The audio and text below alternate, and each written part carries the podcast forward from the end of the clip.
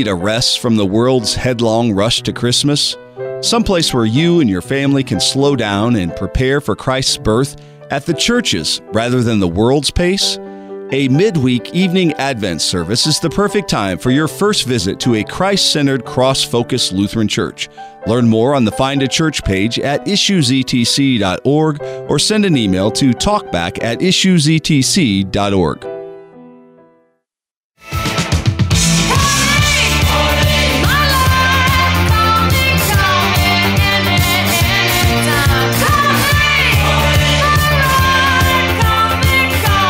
Not every Christian denomination is doctrinally oriented. I remember a conversation with a, well, I believe it was a Presbyterian years and years ago who said, well, you know, you guys in the Lutheran Church Missouri Synod, you're kind of the envy of some of us who would like to see our denominations be more doctrinally oriented in terms of their unity, in terms of what it is that makes them what they are because he said we're just kind of a loose association. You can believe whatever you want to believe congregation to congregation. Well that's not the case in the lutheran church missouri synod. We take our doctrine very seriously and we take doctrinal differences seriously as well. That's one of the things we're going to be talking about as we go through listener email and the issues etc comment line. In addition to that bariatric surgery and the lord's supper and the Latter day Saints and the Respect for Marriage Act, among other things.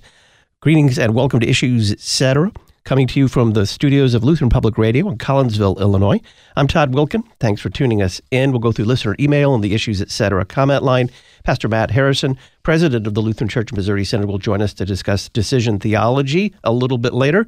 Then we'll conclude our series on the opponents of Jesus, this time not a theological group, but a political group, the Herodians. Dr. Curtis Giese will be our guest. Let's begin with David in Table Rock, Missouri.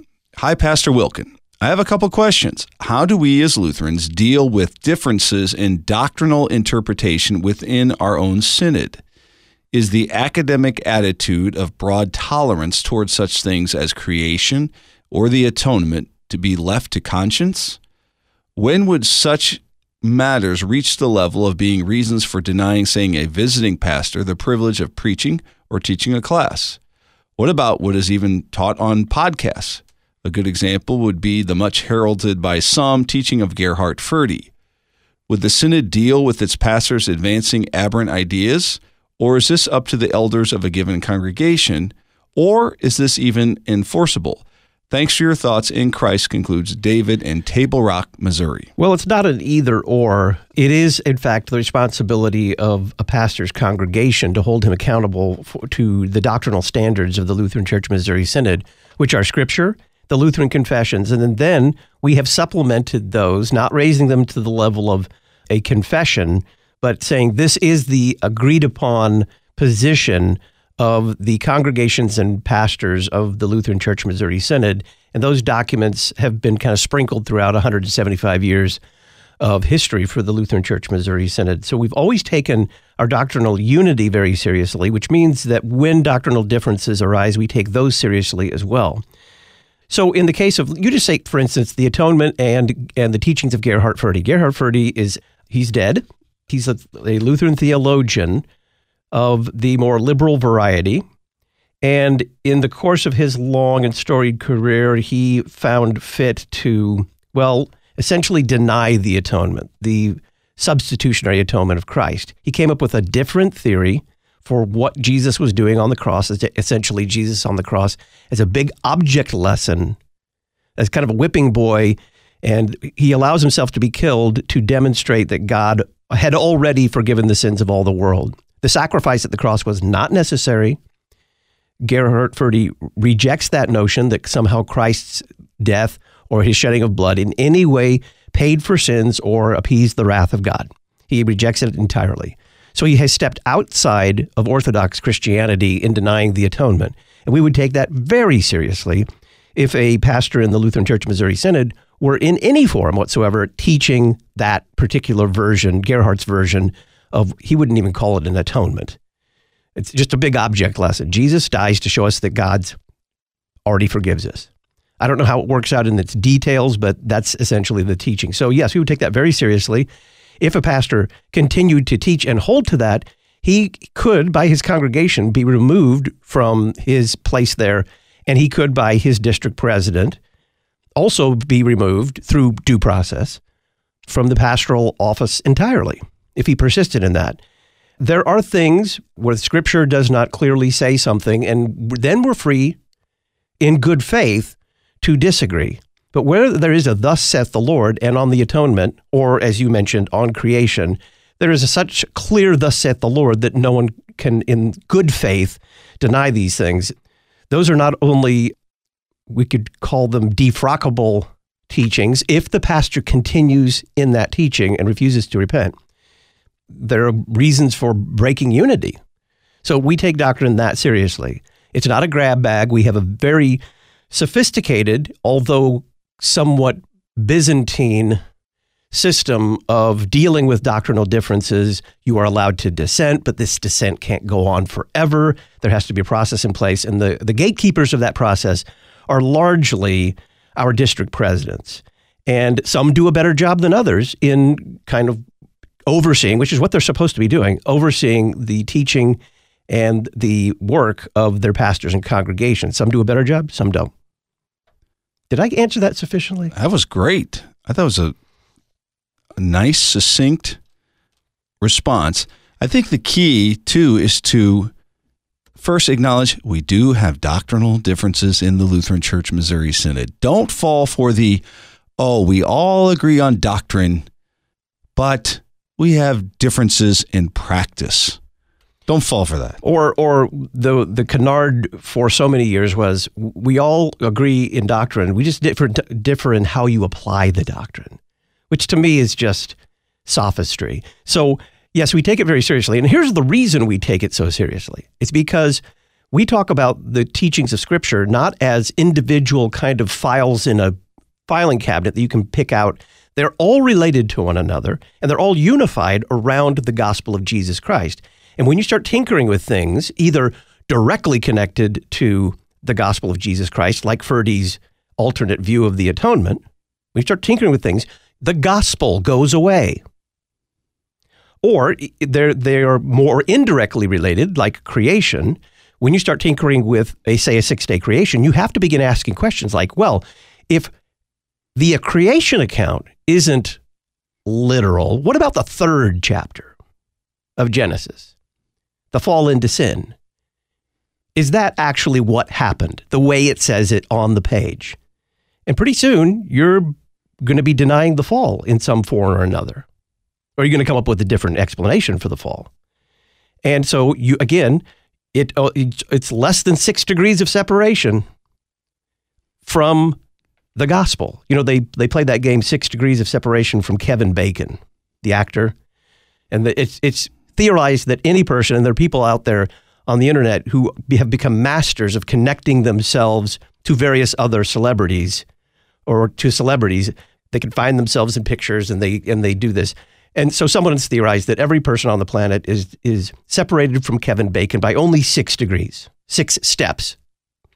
It's fascinating, but in, when you do theology, it, there are there are less than six degrees of separation between any given clear teaching of Scripture and the central teaching of Scripture, and that is the gospel of Jesus Christ. So I like to talk about the doctrine and practice of closed communion, the doctrine and practice of worship, the doctrine and practice of service of women in the church, because our opponents will say, ah, closed communion. Oh, we all agree on closed communion, but pastoral discretion. Right. Each individual pastor needs to decide in his own heart and conscience how to practice this. And that's usually said by somebody who doesn't practice closed communion at all. They may give it lip service, but they don't practice it at all. So it's again, it's it's sophistry. It's a it's a very thinly veiled way of just saying you can't hold me to account because I've got this perfect trump card I can always play. That we only differ in practice and then you can slide anything. It's a loophole you can get. You can manage to to fit around any situation you want to fit it around. Before I read this next email, what is bariatric surgery? Well, I'm not a doctor, and I'm sure that Lynn will be able to correct us because I know that she's monitoring the broadcast. But I believe it to be surgery to constrict part of the stomach because someone is having weight issues. So, you know, Al Roker, your guy, Yeah. your weatherman, We- your, we- your let me personal tell you, weatherman. Let me tell you. Oh yeah. Let me tell you about Al. Ever since he had that surgery, Al's no fun. Al, Al was jovial. that's, that's because he couldn't eat anymore. Al Al is trying to be fun and jovial while he has to get a comment about climate change in every fifth weather forecast. I, I miss I miss old Al. That's that's why I watch the uh, just the local news Wise move. you know they don't have time in the local news to comment on climate change every time eh, in every single story.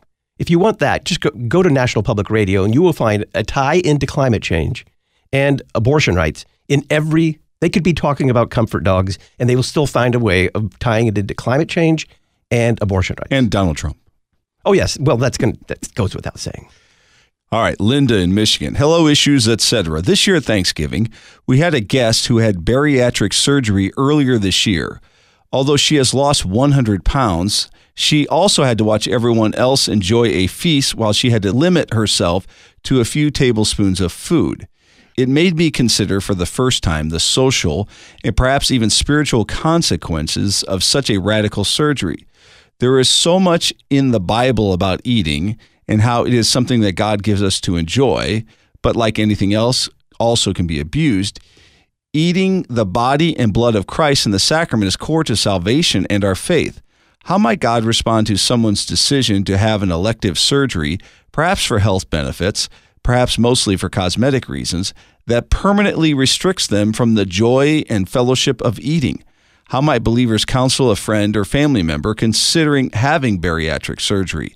I don't know if this is something worth addressing or discussing on issues, etc., but I thought that I'd at least pass along the thought. Thanks for considering and thank you for listening in Michigan, Linda. Okay, so and I still I stand to be corrected if I've mischaracterized the nature of the surgery. And it just occurred to me that Lynn is out doing errands, and when she returns, she monitors at all times. She will text me and tell me if I was right or wrong. But first of all, I know of at least one individual who's had this surgery, and it saved his life. I think he probably wouldn't be alive today had he not, because he probably would have had a stroke or a heart attack. And he is physically, and this was not done for cosmetic reasons, although the change has been remarkable. It was done as a kind of a last ditch effort to get his weight down. And in terms of the way, achieving that goal, successful. Now, everybody who goes into that, whether you're Al Roker or whoever, they know the consequences. They're, they're fully informed about the consequences of something like this, that it's lifelong, that it is not reversible as far as I can tell, and that it will change your eating habits permanently. And that might be what is necessary. So, first of all, let's not say it's almost always for cosmetic reasons. There are times when something like this can certainly be abused. The if you stop and think about what industry is profiting the most right now from all of the elective surgeries that are taking place out there, what industry is profiting the most? When say people are having transition surgery because it's just cosmetic surgery. That's all it is. It's not like gastrointestinal surgery or heart surgery. It's cosmetic surgery. That's all it is. Right, exactly. It's all the plastic surgeons out there, and they're cleaning up, and they're happy to do it. They're happy to do it, regardless of the consequences. So, but we're talking here about something that's usually done in order to save somebody's life. So, could it change your eating habits? Yes. Would it restrict you from receiving the Lord's Supper? Absolutely not. Would it rob you of the joy of eating? I don't know. I'd have to ask someone who's done that. I know that the person that I'm thinking of is glad he did it, and he's more than happy to have the other consequences of this surgery in order to live a few more years with his kids and his wife. So, but we should probably get a guest, not Pastor Weedon, a guest, maybe David Peterson, to come on and talk about eating in the Bible because you're quite right. Our very salvation is tied up in the eating and drinking of Christ's body and blood in the sacrament of the altar. And eating is no small thing in the Bible, even in the metaphorical sense, as well as in the literal sense of taking into our mouths the body and blood of Jesus Christ. So that's a great idea. Jeff has already written it down.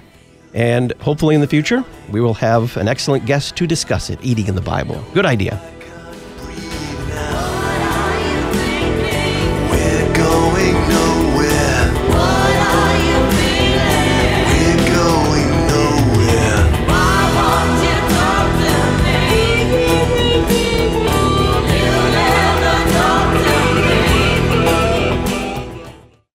Archbooks Treasury Christmas Collection is the perfect Christmas gift for children, grandchildren, and godchildren ages 5 through 9. This new resource is published by Concordia Publishing House. Their phone number 1-800-325-3040. You can also purchase Archbooks Treasury Christmas Collection at issuesetc.org. The Issues Etc. Book of the Month for December, Archbooks Treasury Christmas Collection 1-800-325-3040 or issuesetc.org. I'm Chaplain Sean Daenzer, Director of Worship for the Lutheran Church Missouri Synod. Congregations work hard to keep the Word of Christ dwelling richly in His disciples now and into eternal life. We work to help and support that effort. Learn more at lcms.org/worship. You'll find resources on the church year, Bible studies on the hymns of the day, audio helps for learning to sing our services, and look for worship planning resources to find the latest from LCMS worship. That's lcms.org/worship. May the word of Christ dwell richly in you. Luther had Wartburg. We have Collinsville. You're listening to Issues Etc.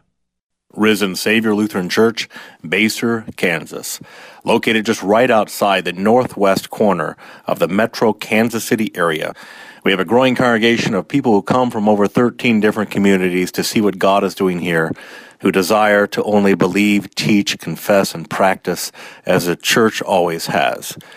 Risen Savior, Basehor, Kansas.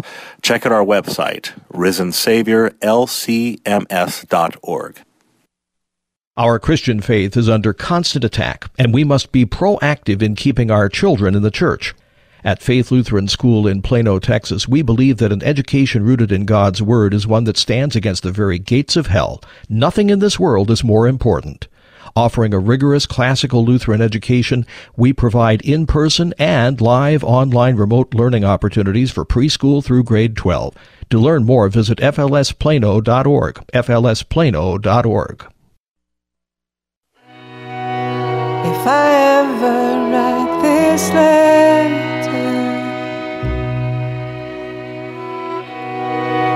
all the pages I could write. LCMS Life Ministry recently began phase three of its million dollar match. The Lutheran Church Missouri Synod is offering $1 million in matching grants to support pro life efforts in LCMS congregations.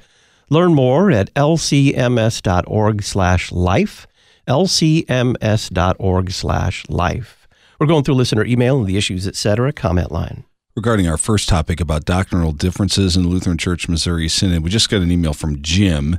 He says, Where does the Commission on Theology and Church Relations come in regarding its position within the Lutheran Church Missouri Synod? Well, because it is a commission of the Lutheran Church Missouri Synod, it can hear questions and render opinions, and they are not doctrinally binding on the pastors or the congregations of the Lutheran Church Missouri Synod unless the convention of the Lutheran Church Missouri Synod, that is representatives of all the congregations that meet every three years, decide to adopt the statements from the Commission on Theology and Church Relations as an official doctrinal position. Now, they're supposed to reflect the doctrine of the church, and by and large, they have. This commission's been around for decades. It's the only surviving commission in the Lutheran Church Missouri Synod. All other commissions were decommissioned at the great restructuring of 2010. Is that correct? Yeah, 12 years ago. So it's the only surviving commission. Jeff served on this commission for six years. 2010 to 2016? Yeah, you were elected to the CTCR, as they call it. The problem with that commission is, is manifold. One, for many decades, it would get a question and wouldn't render an answer for sometimes 10 years later. It just worked too slow. And, and on questions that really weren't, were no brainers. The other thing is that it also has a tendency to kind of chew the fat a little too much. It does very diligent work, but it has a tendency to chew the fat a little bit too much on things that really do we need to go over this question one more time? Why can we not just say, this is settled doctrine? Just because people are asking doesn't mean we always have to restudy the question as though generations of Christians before us haven't already thought about these ideas. And I think under Chairman Dr. Larry Rast's leadership, the CTCR has done a really good job. And it helps to have solid people there. For many years, it was kind of a hodgepodge, and it's made up of seminary professors and like Jeff, like lay people, and who else? Uh, the I think the president sits ex officio in, in on that commission as he used to sit. I think ex officio on every commission. It has a staff, but when you have theological questions that need to be answered, they need to be answered in a timely fashion. But Jeff's seen the process from the inside out, and there's a lot of reading of documents and study documents and going back and forth, very deliberative process. And so I think that's what slows it down. This comes from Peter Everett, Washington. I suspect the LDS, as the Mormon Church, endorsed the so called Respect for Marriage Act because there are provisions in there that would make it easier for polygamy to become legal. From what I've read, and I could be mistaken, if the bill passes and one state legalizes polygamy, then it would become legal in every state. If that's truly the case, that could be good motivation for the LDS Church to endorse the bill. Once it's legal, there will be a new revelation from God, and the church will support polygamy again. Thanks for listening in Everett, Washington, Peter. We talked to Bill McKeever of Mormonism Research Ministry right after the LDS Church decided to endorse the Respect for Marriage Act, and he was mystified because for two reasons. One, he he couldn't see theologically how that would possibly play into their the technical term is their soteriology, their their system of salvation, which which re- virtually requires male female marriage in order to in order to work. So he couldn't understand it in that respect. He also couldn't understand it because he said there is no big move that he knew of, and he watches this very closely to get back to where uh, Mormons were polygamous. The Mormon leadership considers that to be a PR poison pill. Now, who knows? In the secret halls of power in the Mormon church, they may secretly want to be polygamous again. That may be true. But the, the ancillary point is, is correct here, and that is that the way that the Respect for Marriage Act is written, it's basically a full faith and credit clause of the U.S. Constitution Act, where it says, and I've been saying this for 25 years. When they first started talking about same sex marriage and same sex unions, I said someone's going to pull out an argument that says the full faith and credit clause of the U.S. Constitution says that a contract in one state is honored in another state. And if you treat marriage as a contract, whatever is legal in Massachusetts, remember where this began, will of necessity need to be recognized in every state. Maybe not practiced, but recognized legally. And lo and behold, the Respect for Marriage Act just did that, or is likely to just do that. And I think you're quite right that if one state decides to, say, legalize polygamy or polyamory, then the other states, the question is going to be aren't the other states now bound to recognize that as a legitimate legal marriage? We talked with Roger Severino. I asked him the question about polygamy and polyamory, and he said there's really nothing in the act itself that would prevent these things from being recognized if someone decides to challenge it. Yeah, this is Landon calling from Houston, Texas, and I want to thank you guys for having the Terry Mattingly segment every week. I love his take on things as a journalist. He's able to unpack religious perspectives as good or better than most others that I've heard. It's one of my favorite segments that you guys do. Please continue to have him as I enjoy it and am blessed from it every single week. Thank you guys. Keep up the good work. Well, we'll have to put that comment in an email and just shoot that off to Terry. It'll warm the cockles of his heart to have to ha- have some love from the listeners occasionally. A little Advent joy from Landon. Yes. And speaking of that, Craig and I were talking about how the issues etc. comment line has been fairly silent. It's been really slow. Yes, Jeff, the last oh, couple months. Jeff tells me every week, "Hey, be sure you check that comment line," and and I, I go to it every week, anticipating a plethora of new comments, and it's been quite slow. Craig, Craig is disappointed. 618-223-8382. Don't disappoint Craig. 618-223-8382 is the number 24/7. You can criticize us. You can Show suggestion. Show suggestion. Ask a question. Ask a question. Didn't get asked by Wilkin, or answer a question that was asked by Wilkin. You uh, you can agree, disagree. All those things all go into the comment line. And as I've said on numerous times, and maybe it needs to be restated, if you really want it addressed, you've got a lot better chance. You have a lot better opportunity if you call the issues etc. comment line than sending an email where one Jeff Schwartz has to read it on the show. You yeah. don't want that. You don't want that. No, we don't want Jeff nope. doing that at all. When we come back, more listener email and the issues, etc. comment line. The email address is talkback at issuesetc.org. And as Jeff said, the comment line 618 223 8382. 618 223 8382. That you do. I'm gonna sit right down and write myself a letter and make believe it came from you. Thank you for almost six and a half million downloads so far this year.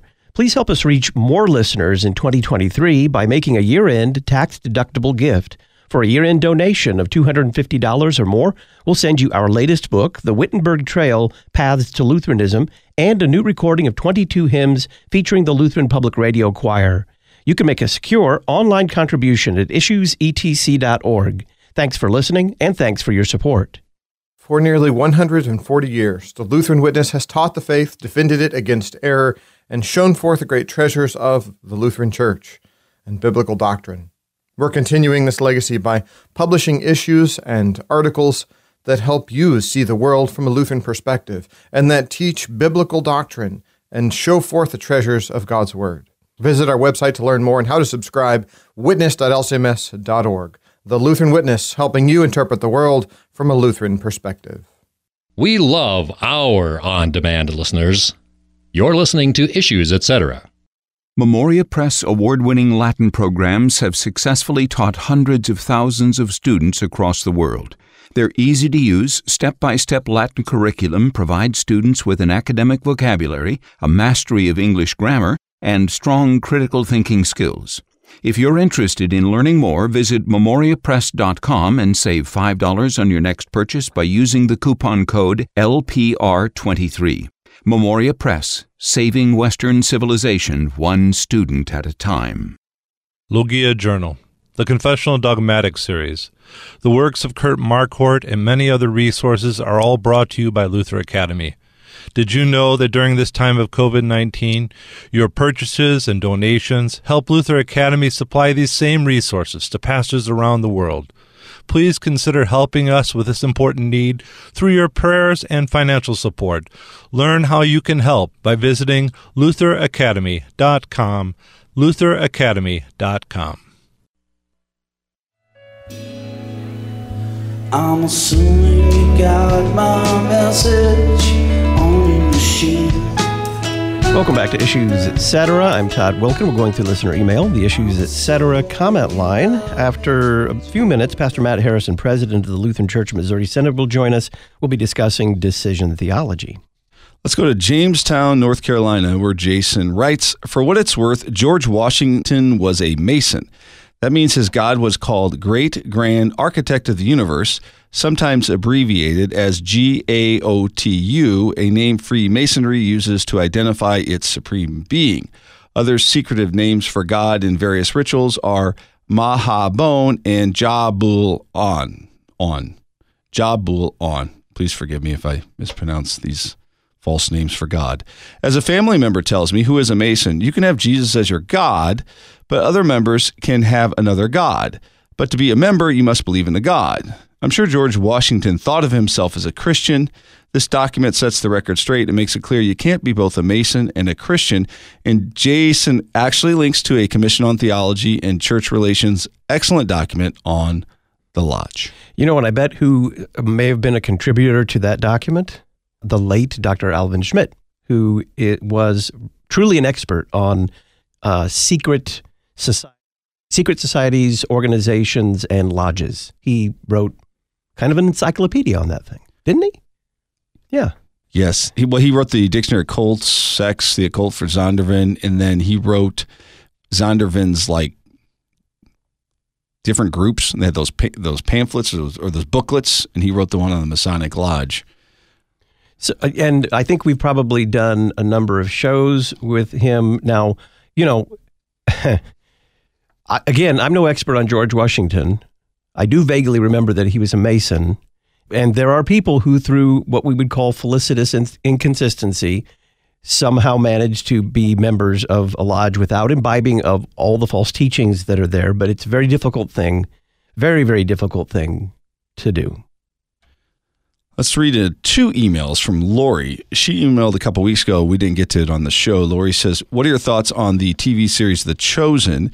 Is there a danger in creating any kind of show, book, work where we add to the Bible? Do you have any reviews on it? To which I responded, We interviewed Pastor Ted Giese about the TV series The Chosen. And then she said, Hi again, and thanks so much for the link. I just listened and found it a really great discussion answering some of my questions and concerns.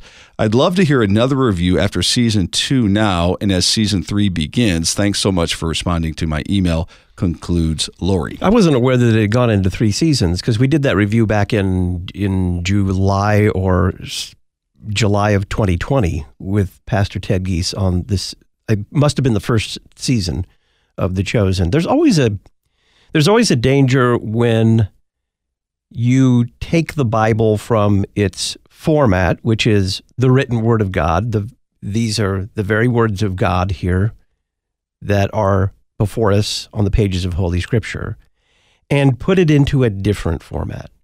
So let's put it into the format of film. Then you're no longer dealing with the very word of God. And that's not necessarily a bad thing, but everything that is introduced for the pace of the plot or for a smooth transition from one scene to another. Let's say even you, you did something like Mel Gibson did in The Passion of the Christ. He said, I'm going to make a movie as close to the passion accounts as I can. He even had the thing filmed in Latin and Aramaic. So the actors, the Roman soldiers were speaking Latin and the and the whole thing was subtitled. He managed to pull this off very well. It was a remarkable and compelling film. But there were still things that he introduced. And so we always need to distinguish between those things as this is the word of God, this is what actually had, and we don't want to add to that and then say, okay, there can be some artistic license when we're trying to convey those stories. But to me, it's always, I don't know what, how to say it. It's always like, it's like one step removed from the thing. So let's make a TV series about the life of Jesus. And even if we follow it down to the very letter, it's always one step removed from the real living word of God kind of like shaking hands with uh, surgical gloves on. You, there's no real contact there. It, it, you, you know there's a hand there, and it's, it's the shape of a hand, but you're not really actually having any contact with with the other person. So it's always once removed, and to me, it just the word of God is intended to be preached. In fact, we just talked to da- David Peterson about this yesterday, and I probably should have asked a question about this. You know, why can't we just substitute a film about Jesus? It's intended to be preached and everything else we do with it, while maybe not in and of itself wrong or misguided, is not what God intended for us to do with that word. It's intended to be preached and to be read and to be studied. And Lori, it just so happens that I spoke with Pastor Ted Giese today. He is watching, continues to watch the Chosen TV series. What he would like to do after the next season is over is solicit questions and comments from our listeners and then have Pastor Giese and Pastor Wilken respond. All right. That sounds like a great idea. Lots of positive feedback on our interview with Batya Ungar Sargon on woke journalism. Here's a few. Rich writes, Thank you for your recent conversation with Dr. Batya Ungar Sargon. What an articulate and interesting guest. I must admit that I was expecting something quite different when Todd introduced her as the deputy opinion editor for Newsweek, but I appreciated the journalistic insights around the motivations and incentives of leftist media and its journalists. Very helpful discussion.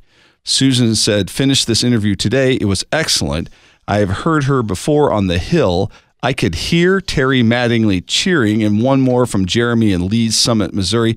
Todd and Jeff, the interview with Batya Ungar Sargon on woke journalism was very good. It was a great history lesson on journalism and the many missteps that have occurred in that profession over the last decade or two. Thank you for having her on and for covering an important topic.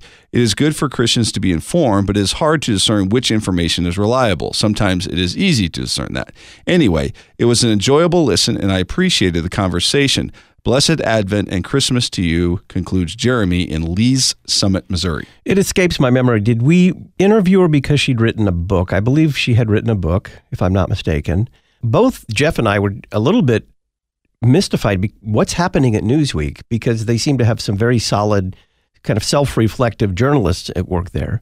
And for those of you who haven't heard it, I strongly encourage you to go listen to that, the original or the encore that we recently posted. And she is her thesis, I think once you hear it, you think, oh, that makes sense of so much of what I see in the media. Her thesis is that journalism was at one time a trade. It was a, she says, a blue collar trade or a craft that was not the jobs of Ivy League educated elites or people with political science degrees, but your ordinary kind of everyday guy who could put a sentence together. And with the advent of modern media, journalism has increasingly become a white collar and far more elite kind of a profession where if you go to the average newsroom of a major newspaper, you're going to find people with degrees from uh, maybe five or six big, largely liberal universities. A lot of them Ivy League, but not all of them. And you're going to find out that their views are largely shaped by that, that they occupy kind of the higher echelons of society, and that's how they think. And once you hear this thesis that it went from blue collar trade to now Ivy League educated elite profession, you completely understand why the media has changed so much in the last 50 years or so. But I don't think it's even 50 years. You were in school 35 going on 40 years ago at one of the biggest J schools in the United States. I and I graduated. I just had my 40th class reunion for high school, so it must have been 36 years ago I graduated. But a lot has changed then. I mean, I've heard you talk to uh, guests off the air and say, you know, when I was in J school, I did not know my professor's political persuasion. He did not share that with us. We didn't get political commentary in the classroom. They were teaching us a craft, a trade, and how to do it well the mechanics and the approach to good journalism. The only what you might call political commentary was an absolutist view on the First Amendment. They all shared that. They knew what was at stake. And by that you mean freedom of the press, freedom of speech. Correct. So, and would you say absolutist view? What do you mean? Because you know Elon Musk calls himself a free speech absolutist he has to run a company now where you can't be absolutely free speech. He does have certain safeguards, and but what what did they mean by? Well, they would not support what we call nowadays hate speech legislation. They wouldn't support that stuff. It's speech. It's speech. Now, there's speech where, as the Supreme Court ruled, you can't yell fire in a crowded theater. But they knew how important the fact that it was the First Amendment. Now, they didn't talk too much about freedom of religion or the free exercise of religion. I'll grant them that. But they, when it came to freedom of the press, freedom of speech, they knew what was at stake for both the profession, but the country at large. And that, that is not the communist case. What you ought to do is you ought to go take a trip out to uh, Jefferson City and just go and say, "Hey, can I sit in on one of the Columbia, Missouri? It's in Columbia. It's in Columbia. Yeah, yeah. That's right. Jefferson, Jefferson South. Go out there to Columbia. So can I sit in on a journalism class? I'd love just sit to in the back and listen. No, and I just I listen. probably to it. audit online courses. That's true. And I, I, you know, I, who's the old man? You know, I, I, I put on the like the Zoom thing, like you raise your hand. Who's that old man? who's that old archaic guy? I was like, oh, I'm Jeff Schwarz. I graduated from this prestigious number one journalism school in the country, cum laude. Before your parents were born. 1986. you know what the response would be? What's okay, that? boomer. Okay, boomer. That would be yeah, that'd be the response. I think so. When we come back from this break, we're going to spend some time with Pastor Matt Harrison, president of the Lutheran Church Missouri Synod. We're going to discuss decision theology. He's got a little story to tell about his foray in high school and college into that theology.